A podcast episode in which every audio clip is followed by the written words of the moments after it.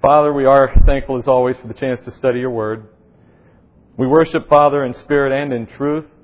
And Father, the opening of your word, the study of what you've placed there before us, that is worship in truth. Because we do worship it, Father. We worship it because it is you, for you, Father, through your Son, are the Word. You lived it out through your Son, and now, Father, we desire to do the same by the power of the Holy Spirit. So we ask, Father, that as we study your word, your Spirit would be speaking and not I. That we would learn, Father, according to your purpose. And that most importantly, Father, we pray that the, what we do learn would have its good work in each of us, that we may live it out. I thank you in Jesus' name. Amen. Well, we left off in Luke chapter 3, so please, if you have your Bible, go there with me now. We're going to begin again in verse 21. And as a point of reminder, since we left off in the middle of this chapter, last week we came into the chapter as we see John the Baptist having matured to a man coming out of the wilderness to begin his ministry. And our purpose in watching him work, as we may remember from last week, was in seeing a picture of the Holy Spirit through John. That in his ministry, coming to prepare a way for Christ, to make crooked paths into straight paths, to fill in caverns, to uh, ensure that there is a people prepared for the Lord. All of that work was the work John the Baptist did in the day Christ came.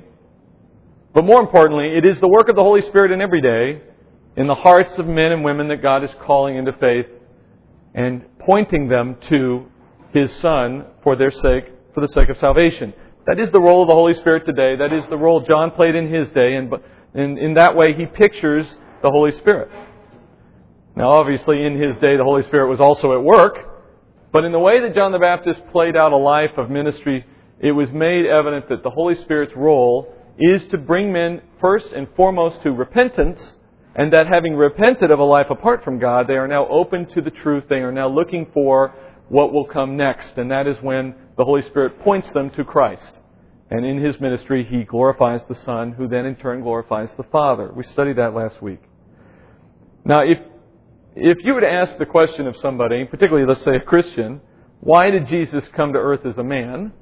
Well, that question could be answered in multiple ways. If, for example, a simple Christian perspective would be he came to die for my sin. Obviously, that's true. You might add to that that he came to live a sinless life, so that when he died for sin, he was not paying for his own sin, but was available then as a substitutionary atonement for your sin and my sin. Those might be the answers somebody would give in a very simple way, maybe, when you ask that question. But a more astute Bible student is going to have additional answers, perhaps.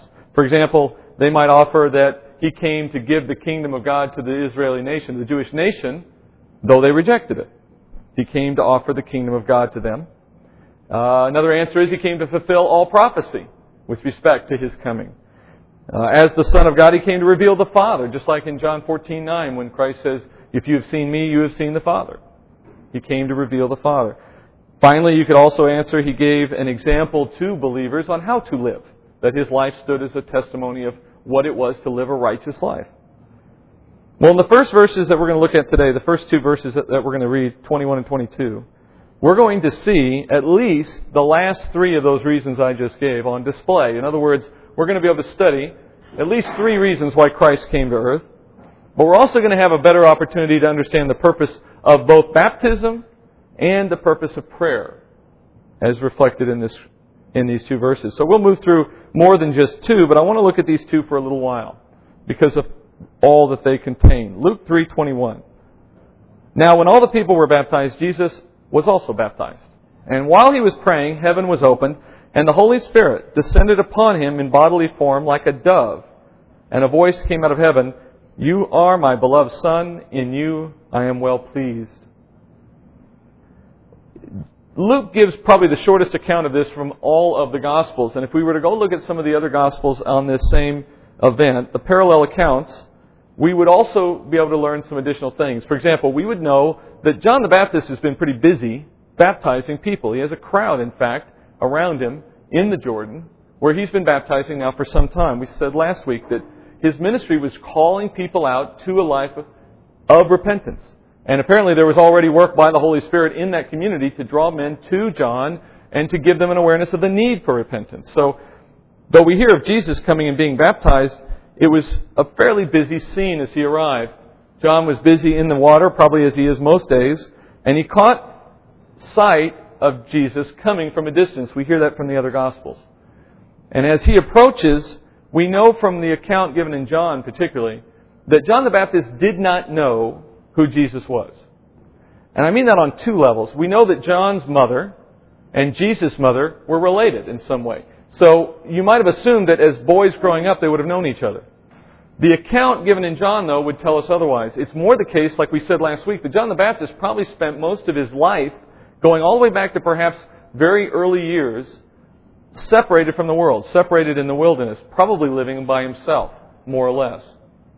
And how early that started, we said last week, is unclear, but it is probably the case that he never had a chance to meet Jesus while he was growing up. Add to that the fact that Jesus grew up in Nazareth while John the Baptist was living in Bethlehem because that's where his mother was when, uh, Jesus, when Mary went to go visit her. Oh, not Bethlehem, I'm sorry. Went down to visit her, not Bethlehem, but in the town outside of Jerusalem, about uh, the suburbs, if you will, the hills outside of Jerusalem. So they were not located near each other when they grew up, and then John as well went into the wilderness. And beyond even the fact of them not knowing each other personally, it's also clear from the gospel account in John that John the Baptist knew who he was waiting for, the Messiah, but he had no idea who the Messiah would be. And as Jesus approaches on this day, John does not know he's looking at the Messiah, not at first, according to the Gospel of John. And then it says that John realized who Jesus really was only after he saw the descending of the dove, the descending of the Holy Spirit upon Jesus. He knew that meant this was the Messiah, because according to John, and according to John's testimony in the Gospel of John, that's the sign he had been given. John the Baptist had been told, The one on whom I place my Spirit will be the one who I intend to send to the nations. Luke is telling us here that Jesus came to John and then John turned around and baptized him. Again, very little detail. Following the baptism, Luke records that the Holy Spirit descends on Jesus, just as John, the Gospel of John said would happen. And in Luke's specific vision, though, he gives a little bit more detail than the others on this one aspect, on the descending of the Holy Spirit. He says that it comes in the form of a dove which we now know is a symbol of the Holy Spirit. People put doves out now as a symbol of the Holy Spirit, in part because of this image that Luke records. Now, this is technically this is called a theophany. Theophany is a fancy word for God in spirit taking the uh, giving the image rather of something concrete, of something real. This is different than Christ taking on human form. Christ was not a theophany. He was not a vision. He was in fact human. He had a real human body.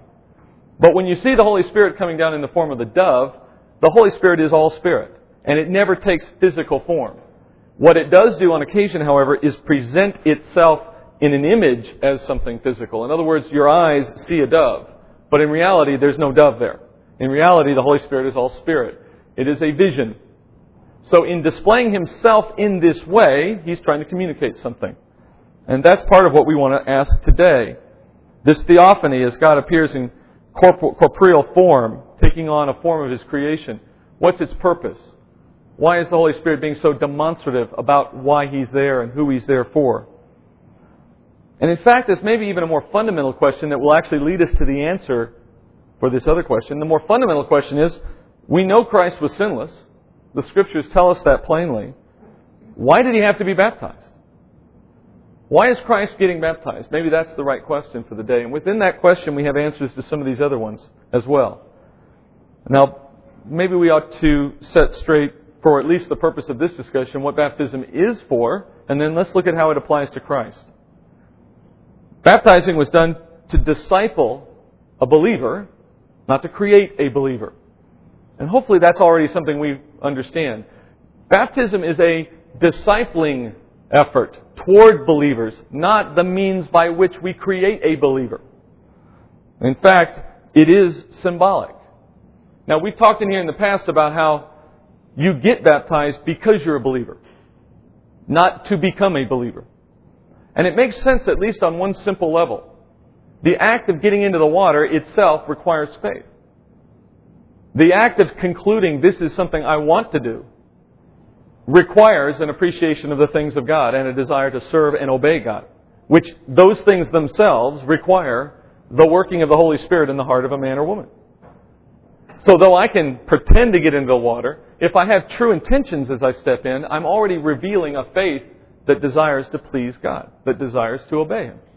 So it is the act of a believer, not the creating of a believer. Scripture is clear on that. So if it is not literally creating salvation, but rather reflects salvation, what's its purpose then? Why do it? What's its value? Well, as I said, it's symbolic. At the very simplest sense, it depicts what's already taken place. It depicts a cleansing of sin. Second Peter talks about how water, or First Peter, I believe, talks about how the water washes away sin. Not literally, Peter reminds us, but figuratively. It is a picture of how the Holy Spirit has cleansed us of our sin by faith. Secondly, Paul says it also depicts the dying of the old self, the dying of the man we were, the woman we were, the sinful man or woman that we were, and then again, the rising up, the resurrection into new life, into a new man that we have now become by the power of the Holy Spirit. So it's a cleansing, it's also a rebirth process being depicted in that. That would be one reason, for example, why I would advocate that baptism should be by immersion. Not because it doesn't take if it's not that way. Not because it's not official. Not because, in any sense, it's somehow inappropriate. But merely because some of the symbolism, some of the meaning, is not communicated as effectively by virtue of a baptism that does not include immersion. Such so much so that if somebody had not been baptized through immersion and was a believer, felt felt a genuine belief and faith in Christ, my recommendation, my encouragement to them would be to seek immersion baptism. Why not take opportunity, if you can, to give the full measure of, of the message to those who would watch? It can never hurt. But it does not, your salvation does not depend on it. That goes without saying. In both cases, though, whether it's cleansing of sin, whether it's this resurrection into new life, this is a picture of something that's already been done in the heart by the Holy Spirit. Now, the Holy Spirit, within the Godhead, within the Trinity, is the one with the ministry to bring this new life, to bring men to this new life. He is the one who gives the new spirit within the believer. He is the one who brings an awareness of the forgiveness of sins. Remember, we begin by an awareness of our sin. That's the repentance piece of salvation. I must, I must be aware I need something before I accept it. I must be aware of a problem before I look for the solution. Until I'm willing to grant you that I have a problem, until I'm willing to agree that my life somehow is wrong, I will have no interest in what the solution is, even if you present it to me. So the first work of the Holy Spirit in the heart of any man or woman is the repentance step. That's how John the Baptist was in his own day mimicking or emulating or symbolizing that process for the Holy Spirit. But if I give repentance without also giving the truth of the gospel message, you may consider it something like the, the story Christ told about a man who is swept clean of demons, but having nothing come in its place, he is now available for more demons to come in and set up home again in that place that was swept clean. The sweeping clean must be followed by the implanting of the seed, the Word of God, so that there may be new life. The Holy Spirit is the one who then, having convicted of sin and brought repentance, is the, also the one who now indwelling the, Holy, indwelling the believer will be there perpetually to remind you that you've been forgiven. This is a major issue, I think, in the lives of many Christians. Many Christians spend a lot of their life aware of the fact that they've been saved and aware of it by the fact of faith. They're, they're not confused about salvation, but yet they feel guilty. And I don't mean conviction of sin rightly so. I mean guilty in the sense that they still feel like they have to make up for something. They still have to work at something. They still have to please God, or in some sense, all of what's happened is in jeopardy. That's fundamentally untrue out of Scripture. And one of the works of the Holy Spirit in the life of a believer is to give them the confidence that their sins are forgiven. To give them the hope that they will have eternal life. To remind them, you have nothing to fear, and particularly in the case of death, as Hebrews tells us, there is no fear of death for the believer. Those are the ministering effects of the Holy Spirit in the life of a believer, while at the same time continuing to convict of sin and bring about sanctification. He is also the one who brings about the awareness of the Word of God and its importance to us. You've heard of people having a hunger for the Word of God. I would argue that's probably why many of you sit in this room, despite all the reasons why you might not. You're here because of a hunger for the Word of God. You credit the Holy Spirit in you for that hunger. If you can't explain to somebody why reading this book on a regular basis is so important to you, then my guess is you may be talking to someone who does not share the same Holy Spirit. Because in my experience, one of the fundamental characteristics of new birth in Christ is a desire for this that's unexplainable to varying degrees. But if you have a desire to know the Word of God, you're feeling the ministry of the Holy Spirit in you. And finally, He is the one by indwelling us who empowers us into ministry, who calls us out of a place of, of complacency and out of a life of selfish serving of one's own desires and moves you to a place where you have a desire to serve others in a gifting, to do something back for the body of Christ, to building the kingdom.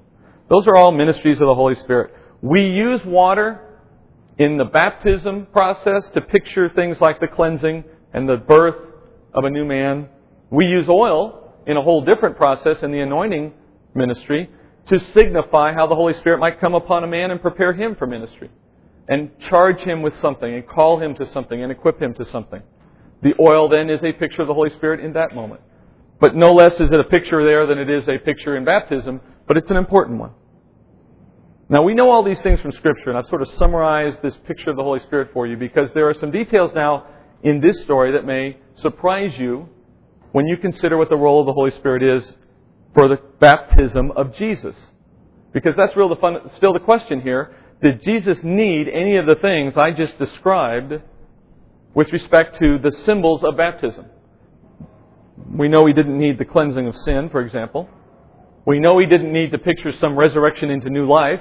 None of those things were appropriate for him. Why then is there a baptism going on? What things are appropriate for Christ? Well, consider that in John's day, John the Baptist, baptism was a brand new thing. If you were to go back and study in the Old Testament, there is no equivalent picture out of the Old Testament for baptism. The closest we have out of the New Testament is the nation of Israel walking through the Red Sea that in walking through the Red Sea, some have approached that and said that is an equivalent kind of baptism for that people, coming through the water in a sense. And perhaps so, but apart from that, there's really no clear picture. There's no ceremonial process given out of the law, for example, or ever practiced according to the Old Testament that would approximate baptism. It was a new idea. So in John's day, as he brings this to the people from the wilderness and says, if you recognize your sins, you need to be repentant, you need to be baptized into the repentance of John the Baptist. That's why his name is John the Baptist, because what he brought was so novel and different and new. But what do you think it meant to the men and women in that day? And to John the Baptist specifically? What were they assuming they were accomplishing when they went down to the water? For John and for all those who had been exposed to this new ministry, there was really only one picture being given through that event, and that was simply the washing away of sin. They had no appreciation in that moment of a new birth by the power of the Holy Spirit in faith of a Messiah. They were looking forward to their Messiah, yes, but those details were not yet clear. There hadn't been any instruction from God on what baptism meant, apart from cleansing of sin, apart from repentance. This would explain, for example, John the Baptist's reaction to Christ when Christ came down to the water and said, "You're to baptize me." Uh, Luke doesn't give us that, but Matthew does. In Matthew 3:14, here's what we see happening. John tried to prevent Christ.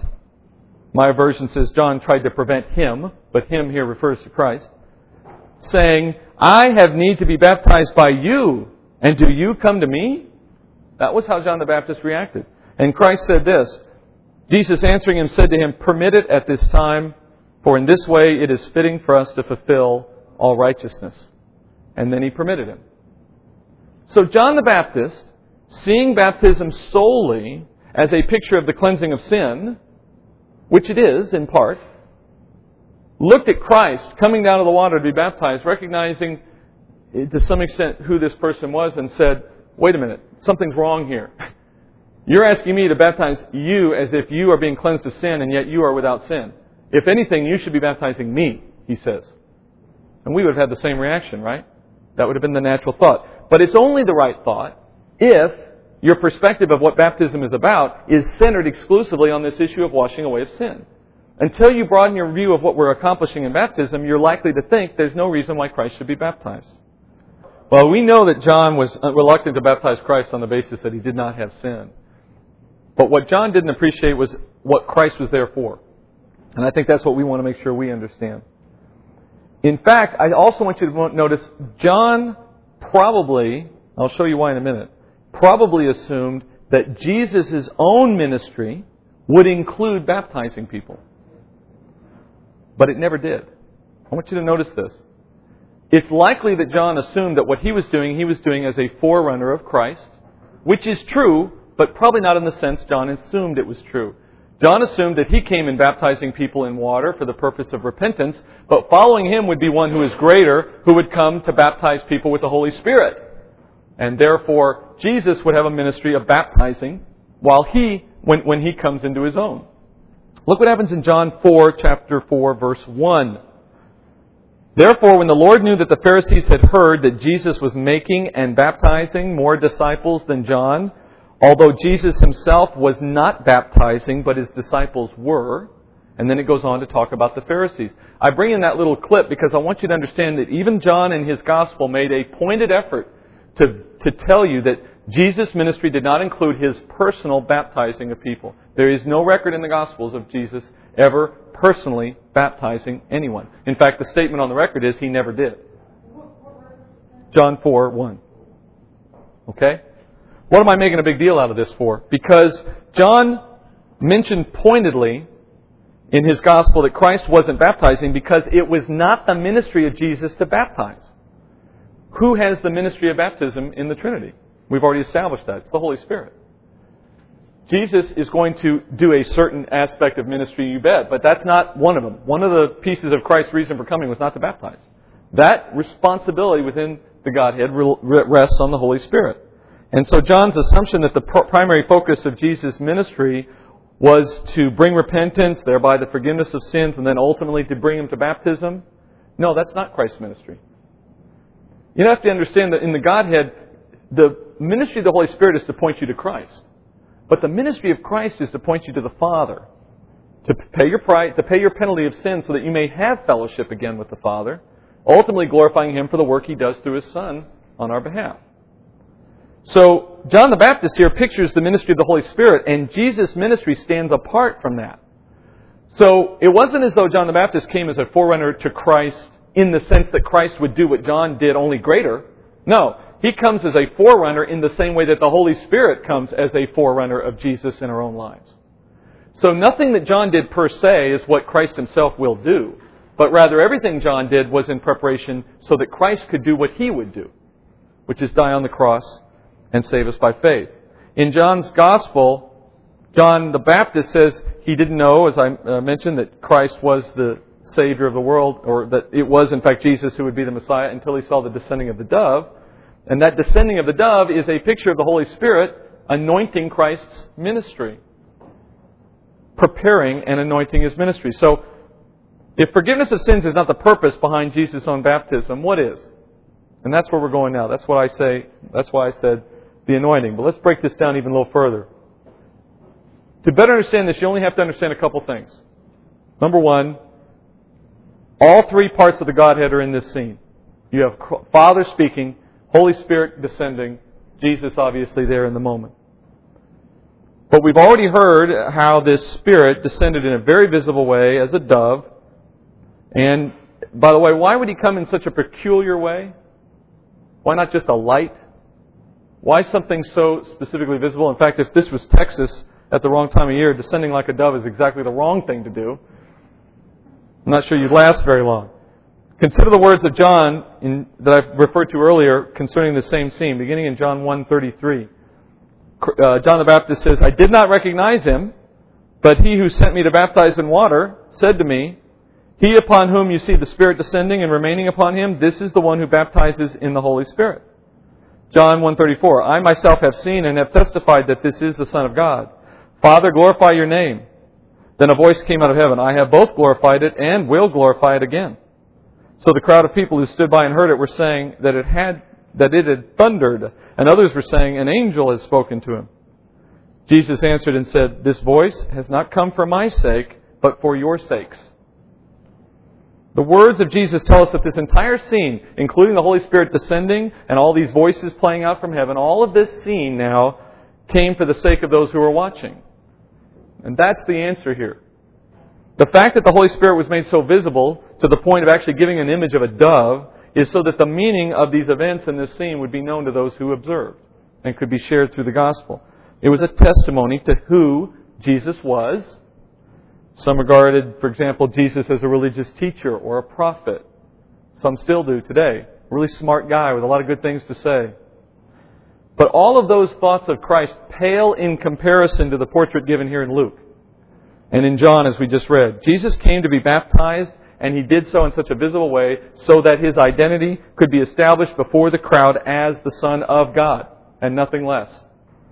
And that ministry of showing himself to be the Son of God before all these people, before John the Baptist itself, was so that no one could stand at any point after this and say, he's nothing more than a good teacher. He proposes to, to you that he is the Son of God. It's interesting. Remember we talked about John having all these people gathered, preparing a people for Christ? Well, here they are now. This audience that was prepared by John the Baptist ministry is there to witness something God needed witnessed so that the word would spread. All of this preparing having been done. Now, when we're baptized, we're doing exactly the same thing. Here's where the parallels become so fascinating. When we're baptized, the baptism of a believer is often a hotly debated piece of theology in different churches. You know, immersion, sprinkling, infant baptism, adult baptism. But you can deal with all of these issues if you go back to the purposes for the event and show how they are paralleled in the very baptism of Christ himself. And though baptism, we've said, is not a part of the salvation process, it is important. Otherwise, Christ would never have demanded that it happen. So let's talk about this clearly. First of all, it is not a requirement for salvation. The thief on the cross forever stands as testimony that you don't have to be baptized to be saved. Point blank. But as we learn it is not essential for salvation, we can also make a mistake of going to the other extreme and assuming that it's meaningless and optional.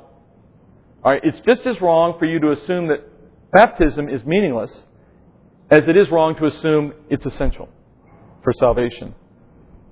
Remember in Mark 16:16, Christ said this, "He who has believed and has been baptized shall be saved, but he who has disbelieved shall be condemned."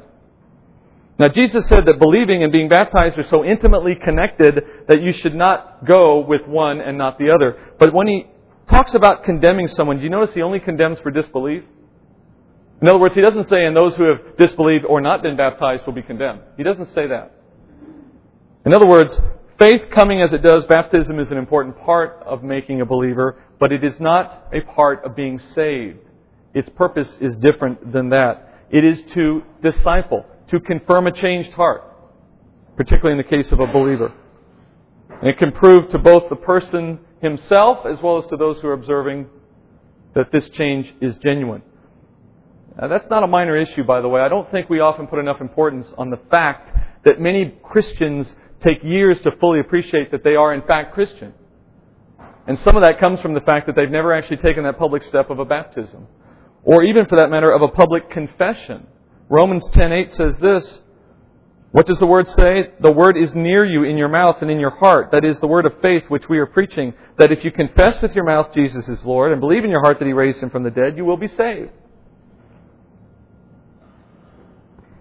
And in Romans 10:10, for with the heart a person believes, resulting in righteousness, and with the mouth he confesses, resulting in salvation.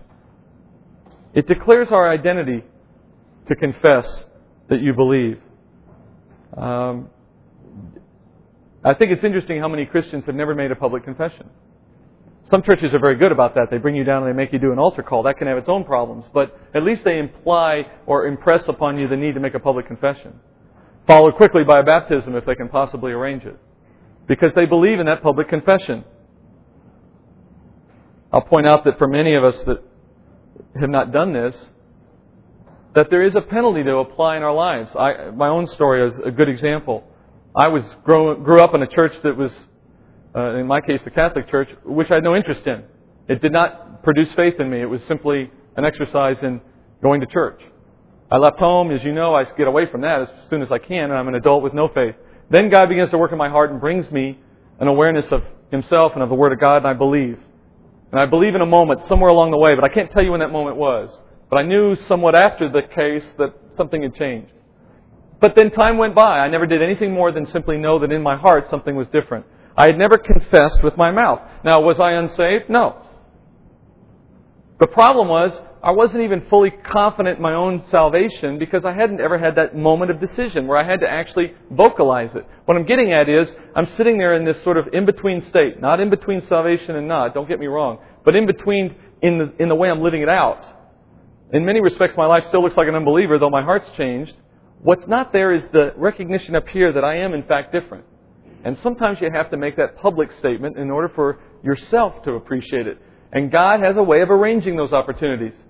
Not long after I believe I came to faith, I was in my house and somebody came to the door one day, knocked, I opened the door. Gentleman's there and with a friend, and you can tell there's some others across the street. They're going up and down the street doing door to door witnessing. Not Jehovah's Witness, not Mormons, regular Christians, true Christians. And the guy says, Hello, my name's so and so, and I'm from such and such church, and I just wanted to know if you were to die today, where would you go? Well, howdy to you too. And Immediately I knew what to say, and I felt a real strong conviction in the moment. I needed to say something. You know, sometimes you say, oh, I'm a Christian, don't worry. You, you know, you sort of play it off. No, I felt the need to respond. And I gave essentially a mini testimony. And the guy said, well, praise the Lord, brother, have a good day, and walked away. And I remember distinctly closing the door, and as I'm turning to go, I had an immediate thought come into my mind. That was my profession of faith. That in a moment, God gave me the opportunity to do what I should have done anyway, long beforehand. Not to the crowd, not in a moment I had a profession of faith that was enough that in my heart I thought, you know, you are different. You are a Christian. You wouldn't have done that a year ago or two years ago, whenever. Later, the same thing occurred with baptism. I had never thought to be baptized. Anybody talked to me about being baptized? Well, I was, I was a Catholic. I'd been baptized as an infant. I was done. Didn't need to mess with that anymore. Why would I need to be baptized again? And then my daughter became a believer at age seven and heard that there was going to be a baptism, and she said, "Oh yeah, Daddy, I want to be baptized too." And my wife said, You've never been baptized since you've become a believer, have you? You know. But she was right, and I'm thinking to myself, yeah, that's probably a good point. Maybe I should do this. And about that time, the preacher happened to be talking about baptism, so it was a timely thing. They set up one, and I got baptized with my daughter at the same time. Wonderful experience. But God has a way of draw, drawing you into what you should be doing, even if you're reluctant to do it out of disobedience. And I have similar stories uh, on other areas, but that's, that's typically the way God will work. And so, Christ, as I've pointed out, declared his identity through his baptism, but that itself was not the only reason. From both Luke and John's description, we also see him receiving the Holy Spirit, as I've mentioned. And in that moment, the Spirit descended. The Father, as I said, anointed Jesus for his ministry on earth. A ministry that would require the power of God himself. Here's the second surprising thing you may not have realized about Jesus' ministry. The first is he did not come to baptize. That's the role of the Holy Spirit, prompting in someone a desire to respond in faith. That was not the purpose in Christ's ministry. Similarly, Christ required the power of the Holy Spirit in order for him to do his ministry. Now, it's helpful for us as we move into this area, and we're going to do this throughout the book of Luke, to understand what it truly meant for God to take the form of man. Because that's what's at issue here. Jesus was not a theophany. He was not God walking around in a man suit. He was man as much as you are, but for no sin. But for no sin. But in every other respect, constrained as you and I are constrained by our bodies. Constrained to be in one place at one time. Constrained by a mind and senses that can't know what's going on in somebody else's mind or heart apart from supernatural power. And Christ, we're told in Scripture, limited himself by choice voluntarily into the form of man so that he could do what the Father needed him to do. We often gloss over what that means. It means he gave up his power as God, though he never gave up his person as God. He was not, he was no less God, but for the fact that he gave up the capability he had when he previously sat on the right hand of the Father from the beginning of time. Do you understand the difference I'm, I'm, I'm pointing out here? If I have a, if, if I'm a doctor and I have a bag of all my doctor tools and I have my hospital with all my doctor equipment, and I decide to give all my tools away and to give up my ID badge so that I'm no longer welcome in the hospital for a time, I'm no less a doctor, but now I'm unable to function as I used to because I have given up the power effectively, the power of my capabilities to some extent, and I've done so voluntarily. That is the closest I can try to give you for what happened when Christ gave up his power. He was still aware of who he was. He was still aware of why he was there. He was still aware of, of all that was going on around him as much as he could. But he became dependent on the Holy Spirit to remain in connection with the Father. He became dependent on the Holy Spirit as his means of remaining connected to the Father. And in the next chapter of, Luke, in fact, in chapter 4, we're going to see some pretty clear evidence of exactly what I'm talking about. There are a couple of examples, which I won't get into today because we're going to get to it next week, where we see Jesus being led into the wilderness by the Holy Spirit after now it's come upon him here. We hear about him going and doing something in the power of the Holy Spirit. Well, if Jesus still had his own innate power, he wouldn't be working in the power of the other part of the Godhead if he didn't have to. He is working through the power of the Holy Spirit to accomplish what he needed to do because of his limit, limitation that he took on. So the picture being built here in Luke, especially by Luke, is that through the ministry of the Holy Spirit, Jesus was able to accomplish his supernatural work, but while in human form. And naturally, we see the same experience as well. Here's another parallel for us. Although baptism is a symbolic act and it's not the moment that you receive the Holy Spirit, it's not supernaturally the time when God gives you the Holy Spirit. That came upon the moment of faith. It is still a picture in the same way that Christ pictured it of how the Holy Spirit now has washed us and is now accompanying us and doing work within us. In fact, I would argue that the very prospect of someone voluntarily going in and doing something as strange as baptism because from the world's perspective, it's a strange thing. That very act itself is a picture of the fact that you now have a Holy Spirit in you, and therefore the desire to do this thing. And just as he was changed, or rather charged, to go forward in ministry by the Holy Spirit at this point, we likewise have been called into some form of ministry to the Lord, and to his kingdom, by the Holy Spirit in us. There is no one way to minister. This is one way. You guys may have other ways. But there is only one way appropriate for each of us. And what do I mean by that? You can, many, you can serve many ways, but you've been gifted and called in some way. And when you divide your talents so far and wide that you never really take time to understand how you're primarily gifted to serve, then you're never going to be, you're rarely going to be working in the power of that gifting. You're going to be working in your own power in so many other ways. So while we may look for opportunities to serve across the board and should, find what God has gifted and called you to and work primarily in that way for His glory. And, you know, we can look to individuals in this group and make example after example, but you know a gift when you see it. It's because it's doing something that you can't do in your own power. The supernatural quality of it is self-evident. That's where we ought to be focused. There's a lot of things I could do here, but I would be really bad at most of them. I'm marginally good at this because of what God has given me the power to do through the Holy Spirit. That's how you know when you're working in your gifting. And your baptism is sort of your coming out party. It's like your, you know, the debutante ball. It's the time when you finally decide by faith, I'm going to act in obedience in this one small way, but having come up out of that water, okay, where's the work now? What am I to do now for the benefit of the, of, of the body and for the glory of the kingdom? If you don't know what your gifting is, then you need to pray and you need to seek opportunities to get more directly involved in the work of the kingdom because the only way, frankly, that I know that you will remain unclear of your gifting, the only way that's even possible is because you're standing still. A gifting implies becoming a part of a body. That's why Christ talks about the church as his body. And the fact that arms and legs have different roles is a way of showing how different people play different parts. The only way you don't know if you're an arm or a hand or an ear or an eye is because you're too busy standing still, spiritually speaking. And so you haven't had a chance to try doing something, and in the trying you realize, well, I'm pretty good at this, not so good at those things. I feel real interested in this, not so much interested in those things. Okay, maybe this is where I'm supposed to be. But if you're never working in anything, you'll never find out what your gifting is. So we need to act, exercise that effort. And then there's a special kind of calling one that kind of transcends the normal. If, in addition to being called to serve the body, at one point you feel your service extending beyond some normal level of gifting and, and calling, we call that being called into ministry. It's sort of calling someone to a higher purpose to serve the body on a greater level and devote themselves into that ministry. Devoted meaning all other aspects of their life fall away so that all they're doing is that gifting and that work in the ministry.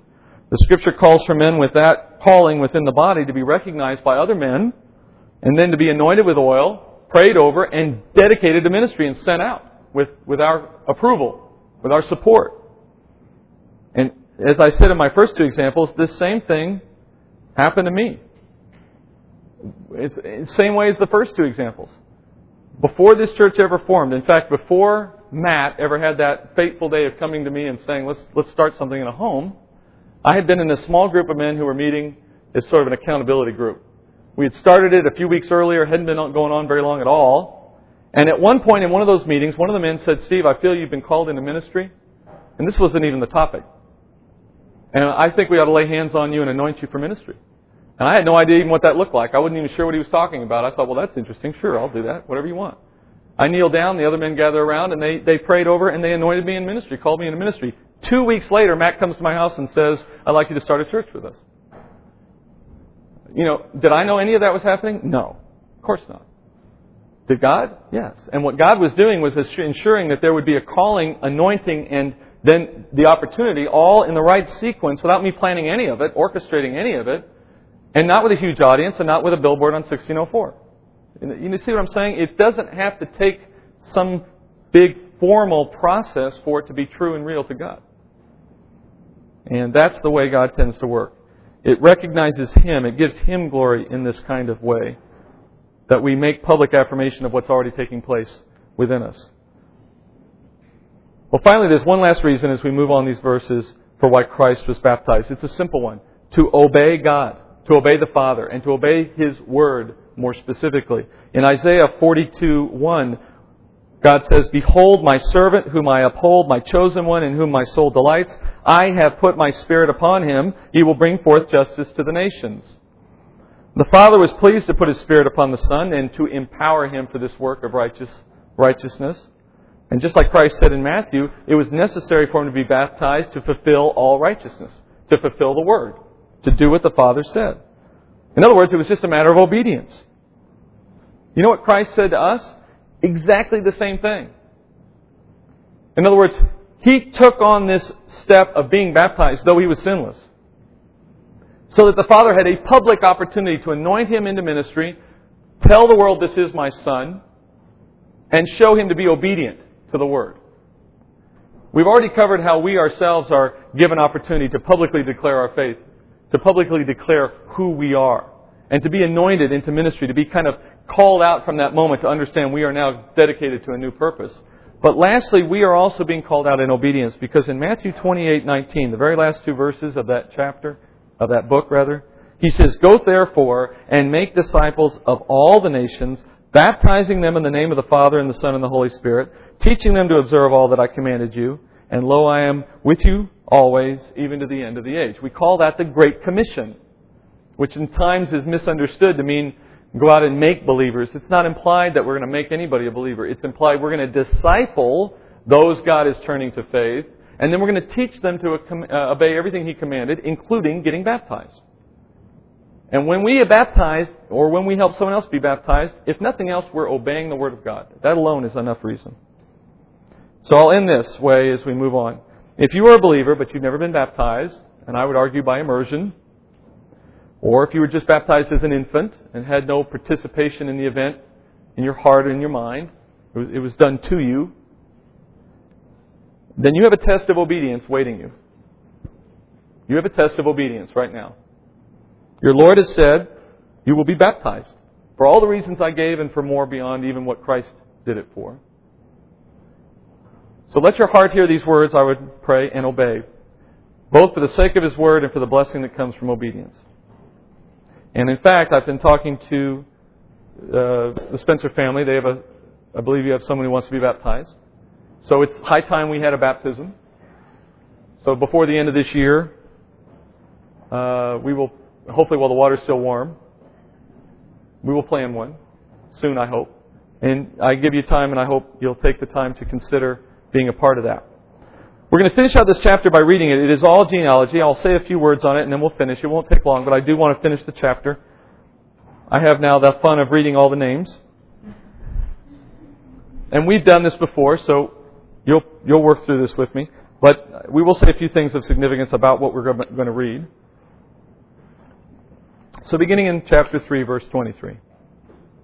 When he began his ministry, Jesus himself was about 30 years of age, being, as was supposed, the son of Joseph, the son of Eli, the son of Matthat, the son of Levi, the son of Melchi, the son of Jannai, the son of Joseph, the son of Mattathias, the son of Amos, the son of Nahum, the son of Hesli, the son of Naggai, the son of Maath, the son of Mattathias, the son of Simeon, the son of Josech, the son of Joda.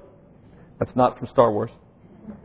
The son of Joanan, the son of Rhesa, the son of Zerubbabel, the son of Shealtiel, the son of Neri, the son of Melchi, the son of Addi, the son of Cosam, the son of Elmadam, the son of Ur, the son of Joshua, the son of Eleazar, the son of Jorim, the son of Matthat, the son of Levi, the son of Simeon, the son of Judah, the son of Joseph, the son of Jonam, the son of Eliakim, the son of Melea, the son of Menna, the son of Mattatha, the son of Nathan, the son of David, the son of Jesse, the son of Obed, the son of Boaz, the son of Salmon, the son of Nahshon, the son of Amminadab, the son of Admin, the son of Ram, the son of Hezron, and the son of Perez, the son of Judah, the son of Jacob, the son of Isaac, the son of Abraham, the son of Terah, the son of Nahor, the son of Serug, the son of Reu, the son of Peleg, the son of Heber, the son of Shelah, the son of Can, Canaan, the son of Arphaxad, the son of Shem, the son of Noah, the son of Lamech, the son of Methuselah, the son of Enoch, the son of Jared, the son of Mahalaleel, the son of Cainan, the son of Enosh, the son of Seth, the son of Adam, the son of God. Well, Jesus' ministry begins, according to Luke, at about the age of 30, as we began that passage. He says about because it's not meant to be exact. The significance here is not in the specific number, but in, is often the case in Scripture. Numbers have significance. When they don't necessarily in, uh, have a lot of significance just by themselves, they're often spoken in this way, the way he did here, about 30. So that we don't get too focused on the number, we realize it's not meant to be given spiritual significance. It does have significance, though, from the Bible in the sense that, under the law, priests, for example, did not serve until the age of 30. So, in commenting on the fact that he was about 30, Luke is at least making reference to the point that he has reached the legitimate age for ministry, for service. And as we know, Christ being our high priest according to the book of Hebrews, it was appropriate that he would be at least the age of 30 before he would start to take on his ministry. Why we do that, of course, is for the most part obvious. God recognizes that our maturity is tied to our age. Some mature faster than others, but if you wait long enough, most people get there sooner or later. And by the time we get to about age 30, the argument is that we've reached a level of maturity where we can actually respond appropriately to the calling that God would give us and not dishonor Him by how we respond. So, of course, he's waiting until the necessary age as well. The second thing that should have jumped out at us as we began that passage of Scripture was this phrase, supposed. This phrase of him being supposedly the son of Joseph. Now, we already know he wasn't actually the son of Joseph, and that's clear by what Luke is reiterating here. I think the point of it more or less, is obvious. But what may not be so obvious to you is that in saying that he was the supposed son of Joseph and then moving on beyond that to give the lineage of Joseph, we're actually going to find that when you look at this lineage compared to the one that's given in Matthew, there are significant differences. And some of those differences can be potentially explained by virtue of the fact of Luke saying, supposedly the son of Joseph. And I'll explain what I mean here in just a moment it's natural to compare this verse and its passages to, or this passage and its verses to Matthew. Because Matthew is the only other place you get a genealogy of Christ in this way. So it's probably worth just a moment to highlight the differences as we close today. First, Matthew starts first in his gospel with this genealogy. And he begins at the beginning, meaning with the oldest man first moving toward Christ. So he starts his gospel with the genealogy, and he begins the genealogy itself by going forward in time. Luke, on the other hand, we don't get the genealogy until we're already in chapter 3. till the point when Christ actually begins his ministry in earnest. And instead of going forward in time, we go backwards in time. Now, why would that? That's not the only difference, but just before we move on, why that difference? Well, it can be explained at least as far as the difference in the purpose of the two Gospels. Matthew's purpose was to write to a Jewish audience, which we talked about before, whose pers- uh, principal interest was in Christ as their Messiah and whether he could truly be called the Messiah, whether he could truly stand the test of prophecy regarding the Messiah. Was he legitimately a candidate for Messiah?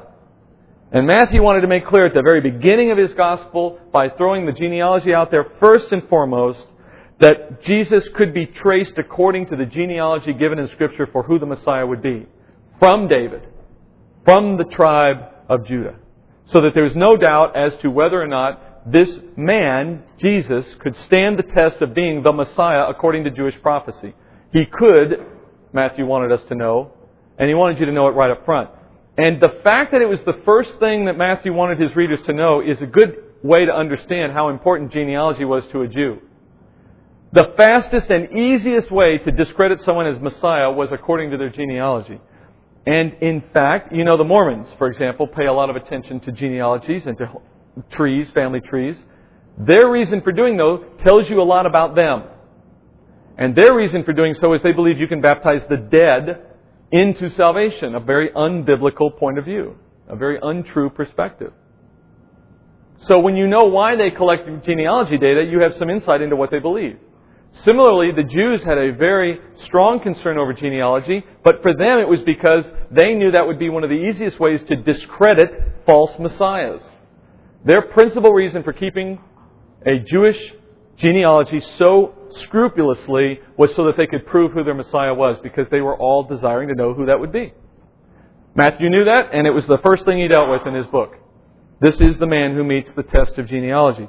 Luke, on the other hand, his interest was primarily more to show that Jesus was both man and God to a Greek audience, remember? So for him, it was much more important that he trace him backwards to show his connection through men all the way to God. And that's the second difference between these two genealogies. Matthew's genealogy starts with Abraham and moves forward. Luke's goes backward all the way to God. And in that you see a clear difference as well. From a Jew, what matters before Abraham? Nothing. Abraham is the beginning for the Jew. And for the purpose of producing a Messiah, everything started with Abraham and his son. For Luke, though, the issue, issue is that this man was in fact God, and I can trace him back to that point. It was a different purpose, a slightly different desire. But the, the third and largest difference between these two is the fact that the names are different in many places. Not many, I should say, but in a few. And that's always posed a lot of problem, particularly for those who want to discredit the Bible. How can we believe the Bible if two genealogies who trace from Jesus backward go through different paths to get, to get there? They both line up at the point of Solomon. But getting to Solomon, uh, or rather through, uh, yeah, through Solomon, but, but getting to Solomon takes a different path in each case. And there's been a variety of ideas proposed. One of them is that Matthew's principal concern was in showing that Christ was the legitimate heir of the throne, the throne of David. So he traced him through incumbents. In other words, had the throne never been violated, had, Christ, had Jews always had a king on the throne, all the way from the time of Solomon all the way to the point of Christ, had they never had their temple destroyed, had they never been captured, and had they never been taken into captivity, who would the legitimate heirs have been all the way down to Christ? Who would the king have been by firstborn son to firstborn son to firstborn son? And that being the case, it was traced from Solomon, David, all the way down to Christ. While Luke, on the other hand, was interested in true birth genealogy. So he was showing who actually gave birth to who, as opposed to who was the rightful king all the way down to the last king, to Christ. That's one theory, but it doesn't hold up a lot of water because there's no reason to assume that Matthew wasn't trying to show true genealogy. It's a guess, in other words. Some have proposed that Joseph's lineage to Christ was actually by way of a Levirate marriage, which is a complex discussion, but it basically implies that Joseph was, that there was not actually a literal fathering of son around the time of Eli and Joseph, but rather Eli was the Levirate, sort of like Ruth and Boaz. He was the redeemer for uh, uh, Joseph because Joseph's father would have died and he would have had a, a child with Joseph's mother for the sake of producing a lineage to that family. And that's where the, the break occurs. Again, sort of a stretched idea because we have nothing else in Scripture. Probably the most likely explanation, the one we'll end on, is Mary's line versus Joseph. Some of you may have heard this. Where, because it's supposedly the son of Joseph, according to Luke, that he's really tracing all the way back through Joseph's line, though not literally is he Joseph's son. But on the other hand, through Matthew, we're tracing Christ's Jewishness. And under the law, Jewishness came from the mother, not from the father. So the lineage given through Matthew then would not be through Joseph's line, but through Mary's line. Both of whom get back to Solomon, but get there through different brothers of Solomon. One through David, one through Nahum. So, that being the case, uh, it's the most likely explanation. Although we have to agree, we have to admit, there is enough mystery here that a full and complete and perfect answer is not available because we have no other genealogy records to compare these records So as we end today, consider that. The Jews were so scrupulous about keeping their genealogies and they sto- stored them in the temple. But in AD 70, God ensured that that record would be ended. That there is no longer an opportunity for any Jew to validate any claim of messiahship on the basis of genealogy. They've lost that ability. And we know why. Because it's no longer needed. It is so that there could never be another man who by coincidence came out of that line and claimed to be the Messiah and might gain an ear. So as we look forward to our own baptisms in this church, hopefully in the weeks to come, if you're one of those who might have opportunity, I pray you would consider it. And as we go through the rest of this gospel beginning next week, we begin Christ's ministry in earnest. I hope you agree it'll be an exciting time as we move through the rest of this book because in the chapters to come, we're going to see a lot of what our Messiah had to bring in his first coming, so much of which relates not just to our life now, but to the life to come, even after he returns. So, Daniel, I'll turn it over to you. Let's go to prayer as we close out our teaching. Father, we give you so much thanks, as always, for your word, but in this morning's time, Father, I particularly thank you for the picture you gave us through your Son of the importance of baptism. How important must it be for us, Father, to obey in that way if your own Son, who knew no sin and who had no need of a regeneration, of a cleansing, was still obedient to you, Father, to do as you commanded him to do, and to give us that picture. Father, the least we can do in our obedience, having been saved by his work on the cross, is to comply with his instructions to us, to go out into the world, to make disciples, and to baptize according to what you've taught so that they all may obey, Father, so that we all may be pleasing to you. I thank you, Father, for the time in the Word as well, because for each of us, Lord, the Holy Spirit has worked to convict and to guide, to edify, and to grow. As always, Father, that's why we turn to the Word. And Lord, we give you so much thanks that you've given us a desire to study it in this way. And in the weeks to come, I pray, Father, that you would do a greater work in us still, that what we hear and know ourselves in this small room could be made known to so many more as you give us opportunity. We thank you in Jesus' name. Amen.